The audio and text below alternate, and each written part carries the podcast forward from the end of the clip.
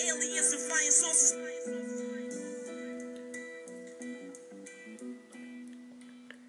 This is all an illusion. Please pardon the confusion. Hey, hey. Welcome to the 16th episode of Two Writers Slinging Yang. My name is Jeff Pearlman. I'm a former Sports Illustrated senior writer, former ESPN columnist, author of multiple New York Times bestsellers, and a columnist for The Athletic, as well as a Bleacher Report contributor. The music you're listening to is Croissant's Master by the great MC White Owl. And this podcast is an ode to writing in all its forms, from journalism to songwriting to screenwriting to novels to romance to comics to whatever uh, I'm thinking of. And today's guest is Tom Junod, an 11 time finalist and a two time winner of the National Magazine Award. Tom is a longtime and legendary Esquire writer who's now at ESPN, and he's the author of The Falling Man, one of the single greatest pieces of writing reporting you'll ever see, as well as about a zillion other breathtaking journalistic masterpieces that I'll never touch. So let's talk the art and crafting of journalistic masterpieces that I'll never touch, right now, on Two Writers Slinging Yang. secret is that there is no secret. Trace back the air. So, Tom, I am a. Uh, it's funny. I, I actually brought you here. I mean, I brought you here for a lot of reasons, but I uh, two episodes ago I had Wright Thompson on, and Yeah, yeah, yeah. great writer, and his sort of thing. He was talking about different stories throughout history, and he was saying, you know, I'm not really intimidated by that story, and I'm not intimidated by that story, but I'm intimidated by the falling man. I don't think he used the word intimidated, but overwhelmed by the falling man. And I'm going to ask you a weird question about this before I get into it a little. Do you you wrote that story 14 years ago? Yeah, yeah. And when I have people, my first book was a biography of the 86 Mets. And I have people come up to me and say, Ah, that book, that book, tell me about that book. And it seems like I wrote it so long ago that I don't feel the same connection to it now that I did at the time. And I wonder when people say to you, and I know you hear it often, that story just did it for me, or that story, does it feel fresh and new and part of you, or does it feel like something that happened so long ago that it's a different piece of your life? Uh, well, I mean, I'll just say, I mean, I'll say right off the bat that, I mean, I'm intimidated by the falling man. You know what I mean? I mean, that, that's No, what do you mean? What do you mean? Well, no, well, that story was just one of those things. I, I mean, it's, it's not even lightning striking. It's, it's, you know, this sort of, this odd voice sort of dictating itself to you as you go. And you're just, you know, you're, I mean, you're working hard at it, obviously, and stuff. But I mean, I was just sort of, writing it down and and you know once it was done I, I couldn't imagine like doing that again you know it's so you know and i think that to me all all great stories are that way. You know i mean there's just this you know they they sort of you rise to their moment or they rise to your moment. And you know there's so many different factors that are determining you know the outcome that you just really have no idea whether you can do that again. I mean i'm writing starting to write a book right now. And you know you you want that to happen. I mean you want to be able to sort of write in a way that is completely suitable to the task and the occasion. But you know you're writing a book and that's you know it's like a, a, year's worth of labor. So how can you be how can you rise to the occasion every day for the next you know 350 days? It's like that's that's that's terra incognita for me. I don't know whether that's you know can happen or is going to happen or it's just going to be a slog where at the end you go okay well this is what i need to do to make it better i just don't know right. so um but so i you know i think that every single story that I've written that's good, I kind of don't know how I did it. Interesting. How did that even? I mean, um, I remember looking at that. I'm from New York, and I remember yeah. that picture vividly. And yeah. I shared many of the thoughts that you sort of expressed in kind of narrating that story. Um, I, did someone come to you with that picture and say, let's find who this guy is. Is it as basic as that? No, no. The New York Times came to me with that picture on September 12th, you know, 2001. Um, I opened it up. I was on page uh, seven and I looked at it and I knew, you know, right away that I was going to be writing that story. Why? Wait, what? How did you know? How did you know? That's interesting. Because, because I, I you know, I think that there, um, you know, with that story, and I'm, you know, I hope that I'm not getting into, you know, sort of the you know the the voodoo part of of writing but i mean with that story i looked at that picture and the hair stood up on my arms and i waited two years to write that story um, because i just you know i just wasn't ready to write the story you know when it happened in 2001 it would have been a really really different story but when i wrote it in 2003 you know when i first when i wrote the first sentence the hair stood up in my arms and you know that's that's what that story was. But the first sense of the of the story I have in front of me is in the in the picture he departs from the earth from this earth like an arrow. Yeah. Was that an obvious? Is that an obvious? Like, I feel like a lot of times I teach journalism, and a lot of times young journalists they get very complicated and they get very well. Yeah, yeah. Do, I, do, you feel like it's as it's as this is as simple? He, here's the picture, and he's falling straight. Yeah, I mean that's that's that's kind of what it that's kind of what it was. I mean, it was just I mean, you know, it was just one of those it was one of those stories where, you know, the process of elimination um, was very obvious straight through, you know, straight through. I mean, you know, there's there's so many choices that you make in writing a story and you know, most of the time the process of elimination is is a combination of of guesswork and, you know, intuition with that with that story, it was all intuition. Interesting. Um, do you have? Is there a? Uh, I don't know if you work this way. Is, is there any level of method acting to writing? And what I mean is, you're working on that story. You're working on that story. You're digging deep into the story. Are you picturing what it's like to be him? You know, is that in your head like a lot? What is it like to be falling from a building? What is it like to knowing you're going to die? Is it important to even have those thoughts in your head? Does that matter at all? Yeah, I don't really, you know, I don't really think too much when I'm doing that stuff. I mean, I, I, try to write sentences, and the, the thought is the thought is in the sentences. You know what I mean? It's not like I sit there and and you know have that thought and then do it. I kind of do it and then have that thought. So it's it's it's kind of why I don't I don't outline. It's why I don't structure, and it's why I you know I often pay the price for that in really really comprehensive, painful rewrites, radical radical rewrites and um, you know because uh, because I just kind of feel my I kind of feel my way through. You know, um, John McPhee is that has that um, book uh, draft number four came out, which is um, um, a compilation of those sort of how-to essays that he did for the New Yorker over the last couple of years. And I just, you know, I mean, he he relates such a sort of painful but straight ahead course I can't, I can't even relate to it. I, you know, I can't. It, it bears. It has no bearing on what I actually do, and I mean, so his is sort of like the painful straight ahead course. Mine is just sort of the painful course. Do you enjoy it? Like, do you enjoy the writing? I, I, I enjoy I enjoy the I enjoy the concentration.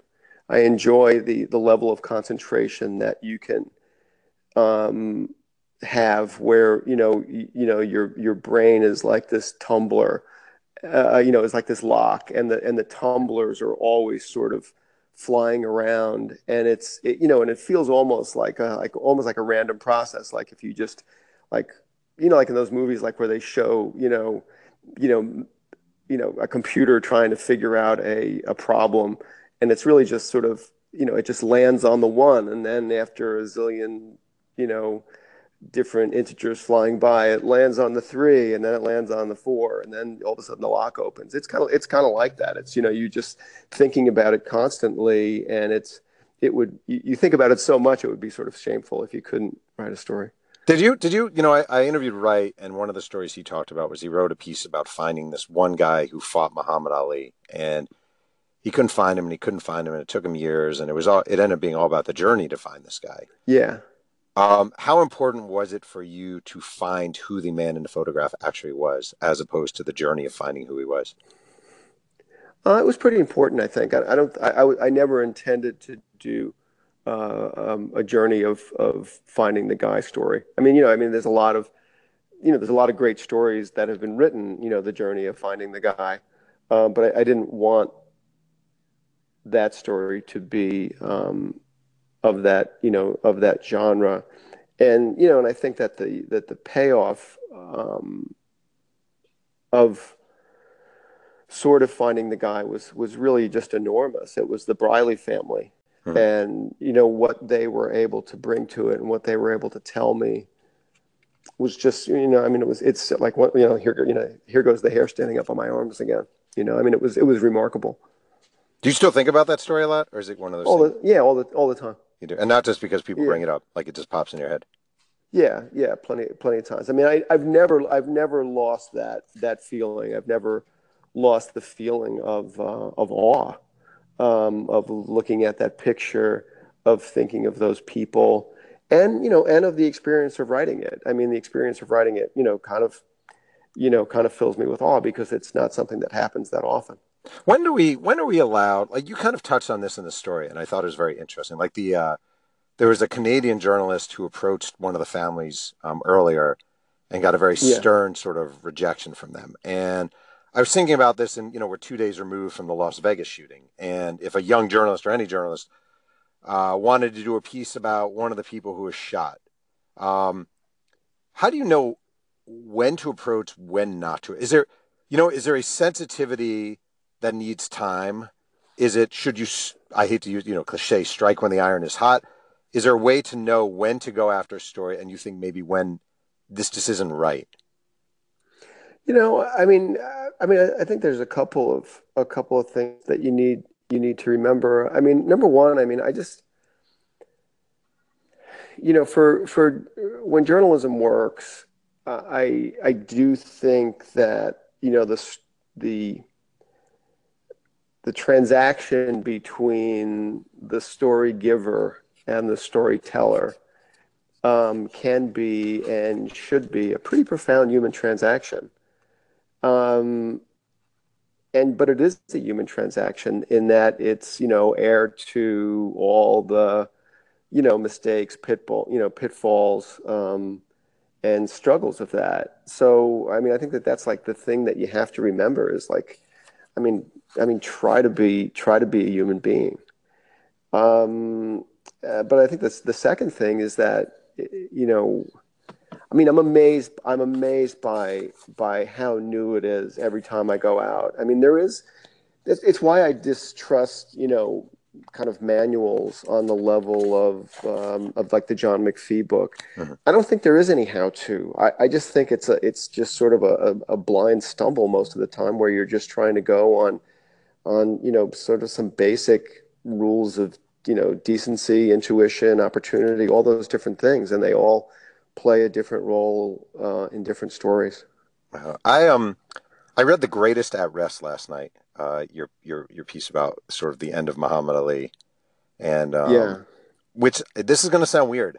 So i read the falling man. I'd read it long ago and i read again. And then i read the greatest at rest. And i thought the falling man was absolutely amazing. And yeah. i actually think i like the greatest at rest even i was blown away blown away by the greatest at rest. I, I, I, thought it was one of the best pieces I've ever read um, of this genre. And what I, I, I just kept thinking to myself, and I wrote it down a million different places. I'm literally looking at this story is how are you here? How are you here? How are you here? You're, you know, describing the detail of the, you know, the, the him being wrapped, of his, the yeah. way his head is turned. How are you yeah. there at the end of Muhammad Ali's I mean, after his life ended at the end. Well, I mean, I was there because the people I spoke to were there. You know, um, they they gave me that, and and there was, I mean, there was no doubt when I was doing those interviews that they were giving me those experiences, and they regarded those experiences as holy, and I was to regard them as holy in return. I mean, that was that was. I mean, speaking once again of the the the hair on your arm standing up. I mean, it was just one of those things where where people would be would be talking to me, and I I get chills. And you know, I mean, there's there's just there's no substitute for that. You know, there's no substitute for that experience and that kind of of of deep you know unspoken knowledge and that was the you know that was the the you know the the kind of the guiding light through you know the writing and the reporting of that story. It wasn't just in the writing; it was in the reporting. I just want to read a part real quick. You wrote, um, Shakir okay. suddenly finds himself in the grip of spontaneous necessity. He's been watching the pulse in Ali's neck, watching it surge with life after he started breathing on his own, and then watching it slowly ebb. And now he leans over, and with his mouth close to Ali's right ear, he sings, There is no God but Allah, and Muhammad is his messenger. Um, when you are, this is something I, I think a lot of people actually struggle with. When you are interviewing someone and he's, he or she is saying, Oh, yeah, I was there. Mm-hmm. And you want to know if the t shirt the guy was wearing was red, or you want to know what the room smelled like. Like, are you an interrupter? will someone be telling a story and you'd be like, wait, so was he wearing a, do you remember what the t shirt looked like? Do you, are you taking notes and asking at the end? Like, how are you making sure to check off your details? Um, you know, I'm kind of not. I'm kind of letting them tell the story. And then if it, I mean, if the question pops up sort of um, organically as he is telling it, I'll, I will sort of allow, you know, that, you know, to be, um, you know, meaning that I'll, I'll, I'll, i generally don't say, and, you know, I, I won't say, wait a second, was his t-shirt red? I'll say, you know, and his t-shirt was red, you know, right. And, and that's it, you know, and those are, those are kind of two different things. I try, I try to, you know, try to stay in the flow of the conversation. I'm really glad that you liked the Ali piece, by the way. Oh. It, was a, it was an incredible experience doing that story. Why do you feel like, do you get a, do you, do you, you know, like, uh, so the falling man goes down as all time, all time, all time classic. And the greatest at rest probably goes down as a story that people read, enjoyed, but there, there's been so much written about Ali that maybe it gets lost and who the heck knows? Like, do you, do you sometimes feel like, hey, wait a second, this story over here, it's really good too, or do you not care? Oh yeah, of course I care. Yeah. Um, I mean, I, you know, I, I definitely would love for, um, you know, the the greatest at rest to be, you know, to be read, you know, in the same kind of light that that you know the falling man is, but. Um, but you know the fact is is that is that you know Ali you know for all his um, for all his greatness you know is a man. Um, the falling man is representative of of so much else. And and so and so people read that story in a different way. They i mean it's i, I you know it's it's listen it's been an amazing thing. I mean every year that story is posted and every year i mean the readership is you know it's is off the charts and, and people go to read it to find out what they felt and feel about that day. And i mean i mean there's there's been no greater gift to me as a journalist than that. Right. Um, there was something you I, will go back to that real quick the, the falling man because there's one point and in a way it relates to both stories because you have ali uh, you can make the argument in his least in his most vulnerable or his you know yeah. least sort of enticing viewpoint which is dead on a table. Um, and you wrote in The Falling Man a lot, which I really liked and hadn't thought about that much. This idea that we're not supposed to look at these pictures because someone has decided we're not supposed to look at these pictures. And it's okay to see um, uh, deceased firemen being carried out of a building. Right.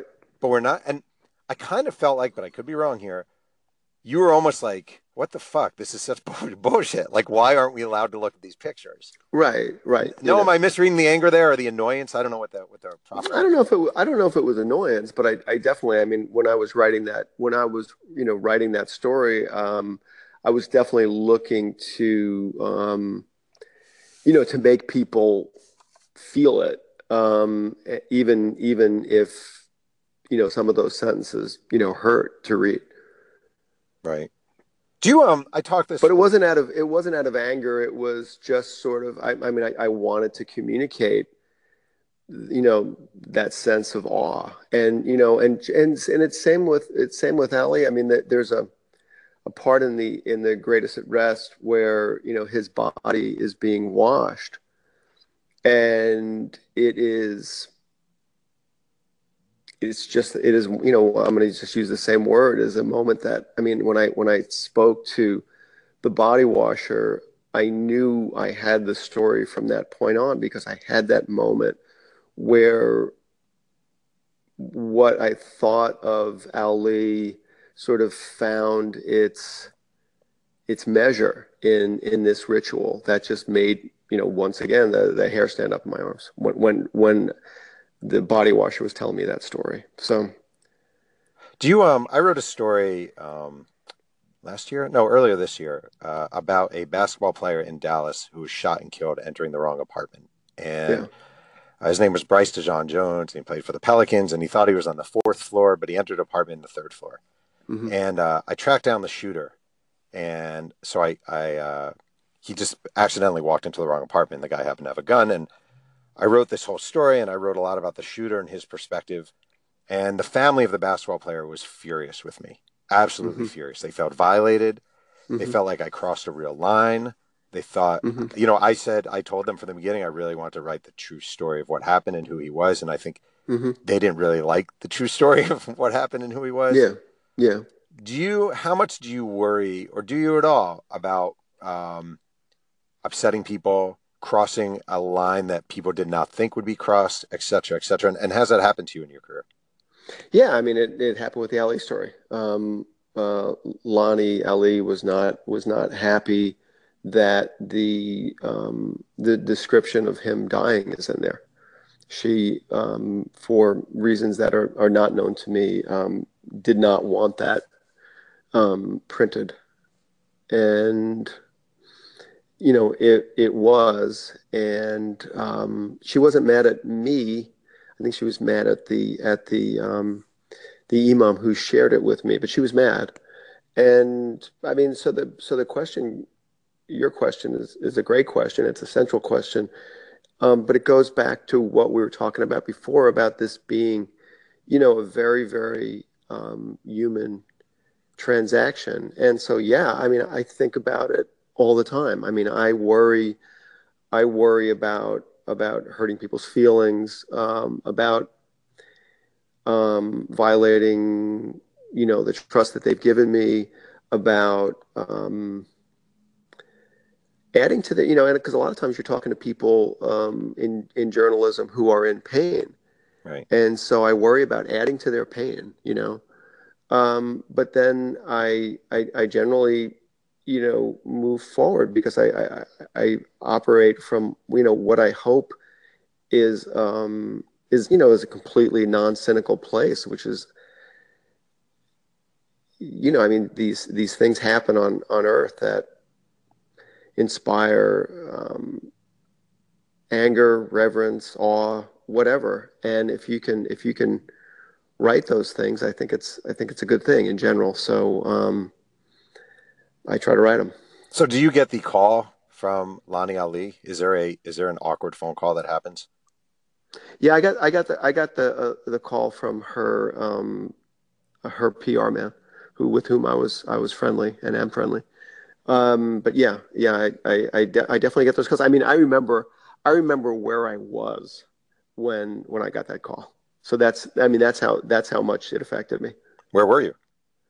Um, I was, um, I was in a place where I was trying to do, um, research for a book I'm writing, and I was in an incredibly, um, kind of, you know, it was, it was a, fairly difficult place because of the nature of the book I'm writing and I got a call from you know Lonnie's PR guy basically saying that you know Lonnie's really upset, and it it definitely um, turned me around that day. I mean, I, I, went I went back to you know my hotel and um, did some did some contemplation rather than going out forward. I hate those calls. Those are my least yeah. favorite of all the calls. Those are the worst. Yeah, because I mean I have I have tremendous respect for Lonnie. Right. Yeah, those are the worst. Um, yeah. You um, I told you this, or I, or I wrote this on Twitter the other day, but I was I randomly was in my office and I was digging through old stuff, and I found this sort of black and white, ancient Staples are rusted. It's right in front of me. Profile you wrote for Esquire in 1998 uh, about Mister Rogers. That um, made me feel a hundred when you posted that. Yeah, it looked like a like a Mathew Brady photograph from the Civil War. Oh my it god, it made me feel like hundred and fifty years old. Yeah, it smells um, like it um, too. It's pretty. it's very funny. Um, I love this story. Oh, I love this story. This story, I was reading it, I was laughing out loud, and what I really liked, and again, I know it, it might feel like a different life. This is 19 years ago when you wrote it, but the, I mean, just the lead. Once upon a time, a little boy loved a stuffed animal whose name was Old Rabbit. It was so old, in fact, that it was really an unstuffed animal. So old that even back then, with the little boy's brain still nice and fresh, he had no memory of it as young rabbit or even rabbit. So old that old rabbit was barely a rabbit at all, but rather a greasy hunk of skin without eyes and ears, with a single red stitch where its tongue used to be. So I was telling my wife about this. How you basically wrote this story in a voice similar to what Mister Rogers' voice would be were he writing the story in that kind of simple bass tone for kids. I, and I always, it's hard to pull that stuff off, and yet you did. And I don't know how, but you did. Well, that was definitely that was definitely not one of those stories that um, you know came to me and you know every sentence seemed you know was not down on paper until it seemed right and and then you know all of a sudden the story is ending that was definitely a, you know a, a, trial and error story that was definitely you know a story that you know required a lot of um, the expenditure of a lot of words to get to the words that were um, on the page. I remember that it was, you know, definitely kind of a struggle. And I'm trying to, I, I'm pretty sure that I tried to do the childlike voice from the very beginning, but it definitely, it definitely took a while for that to be more than an affectation, you know, and it, it eventually did, but it definitely, it definitely took a while. Is writing like someone like Mr. Rogers, um, for you, is that the kind of assignment where you're like, uh, okay, or you're like, yes, immediately, let's do it? Well, that was a that was a strange um, opportunity because it came from it came out of like a like my first real sort of like disaster as a writer, which was the cover story we did at Esquire when I first got there about Kevin Spacey. And why was that a disaster? I, I, haven't done my well because we we sort of coyly outed him in in that piece, uh-huh. and and you know, and it's you know, is it is it okay to write about someone's sexuality without their consent? Well, maybe there is, but certainly not the way I did it. Interesting. And because it was just kind of, like, you know, I just got an Esquire. I was, you know, I, you know, I've been, um, you know, recruited to go there from GQ where I'd had really nothing but success. And then I did this story and, and definitely there was like a, a sort of bravado to it. Definitely a sort of, gee, or, you know, you know, aren't I, aren't I being cool here? Aren't I being, you know, kind of badass? And the story just blew up in my face. And, um, how did that manifest it was, itself? I'm just interested, real quick. How oh that... God, it manifested itself with um, Kevin Spacey calling for me to be blacklisted from doing, you know, further celebrity profiles. It uh, manifested itself with, um, you know, an incredibly hostile interview with, I think it was Inside Edition, if I'm not mistaken. You know, one of the one of the um, the, the so-called tabloid mm-hmm. TV shows that were kind of in vogue back then um, you know, it manifested itself with people just like, you know, uh, just just hating it and and and hating me. You know, it was it was that. It was. I mean, thank you know, I thank my lucky stars that you know Twitter hadn't been invented there because I definitely would have broke broke Twitter that day. Right. But um, but anyway, it was just like it was. But it was. I, I you know I think back on it you know fairly fairly often in that it was just it was just uh, a story that was that whose motivation I don't think was was pure. So, um, so you blame yourself. Out, like you look back I do. and think I suck. I do. Yeah. I do. I do. I do. You know, I mean, if you read it now, maybe, maybe I haven't, I haven't read it. I have the, I have the cover on my, on my um, office wall, so that I'm, I'm always reminded of like what can go wrong. But um, anyway, so I, I, I read, I read, I wrote that, and then we were going to do uh, this heroes issue for Esquire, and one of the assistant editors there, you know, you know, thought it would be like, you know, wouldn't this be really interesting if we got Tom to do the Mister Rogers story? Because like, wouldn't that be cool? Like the you know the bad yeah. guy doing a story about the good guy. And I think that you know once again I had um, the the choice there whether I was going to do this sort of sort of snarky story full of sort of you know bad guy bravado or whether i was going to just kind of take what fred gave me.